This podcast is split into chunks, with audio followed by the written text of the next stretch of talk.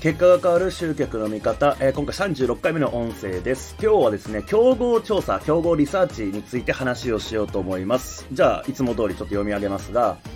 自分のサービスと競合が同じような展開をしている場合、やはり意識してしまいます。競合のメルマガを登録してみたり、無料のウェビナーなどに参加したりして、競合調査をしているのですが、そもそも競合調査はするべきでしょうか意識すべきポイントなどがあれば教えてくださいということで、うんと、まあ、競合のリサーチね、まあ、必要っちゃ必要ですよね。当然ですけど。うん。とはいえ、じゃあ僕がめちゃめちゃこう、毎日毎日競合のことを意識してやってるかっていうと、それはまたちょっと違うんですけど、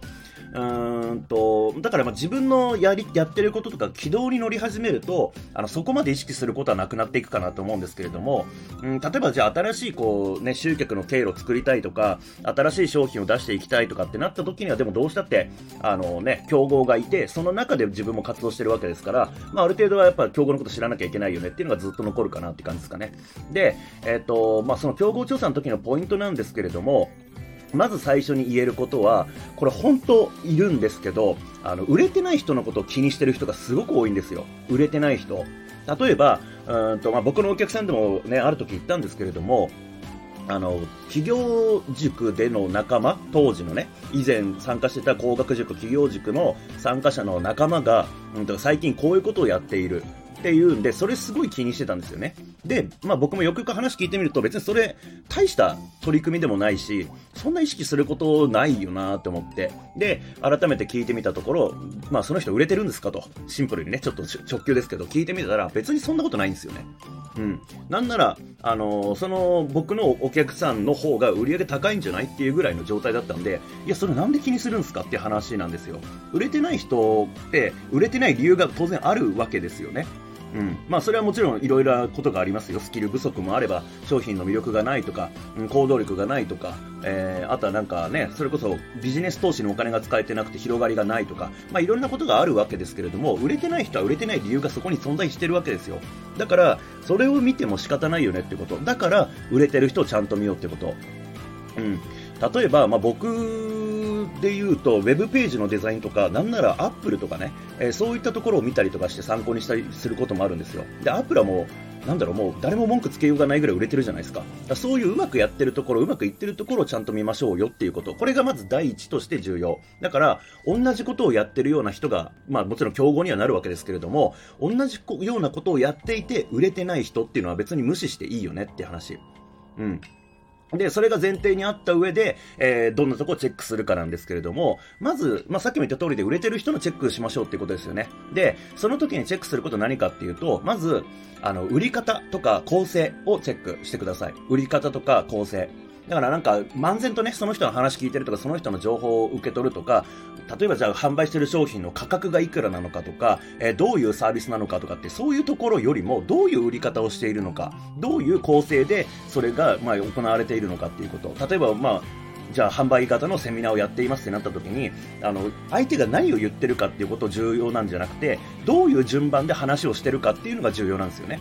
これ僕、あの、前職に入った直後ですね、最初に与えられたミッションというか任務というかね、あの、作業が何だったかっていうと、ジェフ・ウォーカーっていう方はね、あの、プロダクトローンチの専門家で、アメリカのね、起業家、マーケッターでいるんですけども、そのジェフ・ウォーカーが使っている、ローンチで使っている、うんと、PLC、うんと、プロモーションの動画、えー、3本ぐらいかな、あったんですけども、それを1本目から全部見て、どういう順番でどんな話をしてるのかっていうのを、あの、まとめて書き出していくっていうのを最初にやったんですよ。これがまさにリサーチの時にやんなきゃいけないことです。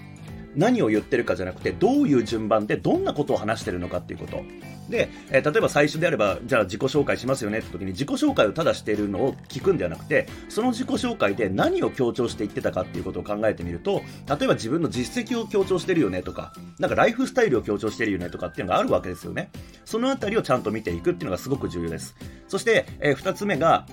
えー、今度は競合、まあ、これ前提として競合を見てるわけですから、競合がこう提案してる、提示している見込み客の悩みってどんなこと言ってるかっていうのをチェックしてください。まあ、あの、典型的なセールスレターのパートだと、えー、あなたはこんな悩みありませんかっていうパートありますよね。あそこ、あそこどんどん抜け出していってください。これ何かっていうと、要は売れてる会社は見込み客の悩みをこうだっていうふうにリサーチした結果、その悩みに言ってるわけですよね。あなたはこんな悩みありませんかって。これ言われた時に、いや、そんな悩みないですって言われたらおしまいなわけですから、そのパートっていうのは。だから、相手の悩みをちゃんとここ言い当てなきゃいけないパートなんですよね。ってことは、うまくやってる会社っていうのは、見込み客の悩みを知っているし、それがそこに書かれてるってことなんですよね。で、あなたの競合なのであれば、その悩みっていうのは、あなたの見込み客も同じような悩みを抱えてるわけじゃないですか。そう、だからこれって、まあ、競合がリサーチした結果を、うん、まあ、盗むようなね、行為なわけですよ。盗んできちゃう。そう。えー、だから、まあ、見込み客のね、悩みをどういう風に設定してるかっていうのを見て、で、それをメモ取っておくといいと思います。で、あとは、うんと、それこそ商品とかのね、内容とか出てきた時に、うんと、まあ、よく考えるのは、競合よりもいいものを作れないかっていう視点で商品を見ると思うんですよね。よりよくできることはないだろうかっていう風に。ただ、そこよりも重要なのは、えー、違いを出せるところはないかっていうのを見ていかなきゃいけないんですね。だから、例えば、あの、競合が、うんと、1ヶ月で30万稼げる方法を教えてますっていうような商品だった場合、うんと、下手くそなリサーチ結果の使い方をすると、2週間で30万円ですとか、1ヶ月で50万円ですとか、より良い、モアベターを作ろうとしようとしちゃうんですよね、そのリサーチ結果をもとに。モアベター。そうじゃなくて、違いを言わなきゃいけないんですよ。違い。まあ、マーケティングの世界には、えー、違いはより良いに勝るっていう言葉があるんですけれども、見込み客に対して提案できるサービスとして、なんかより良いもの、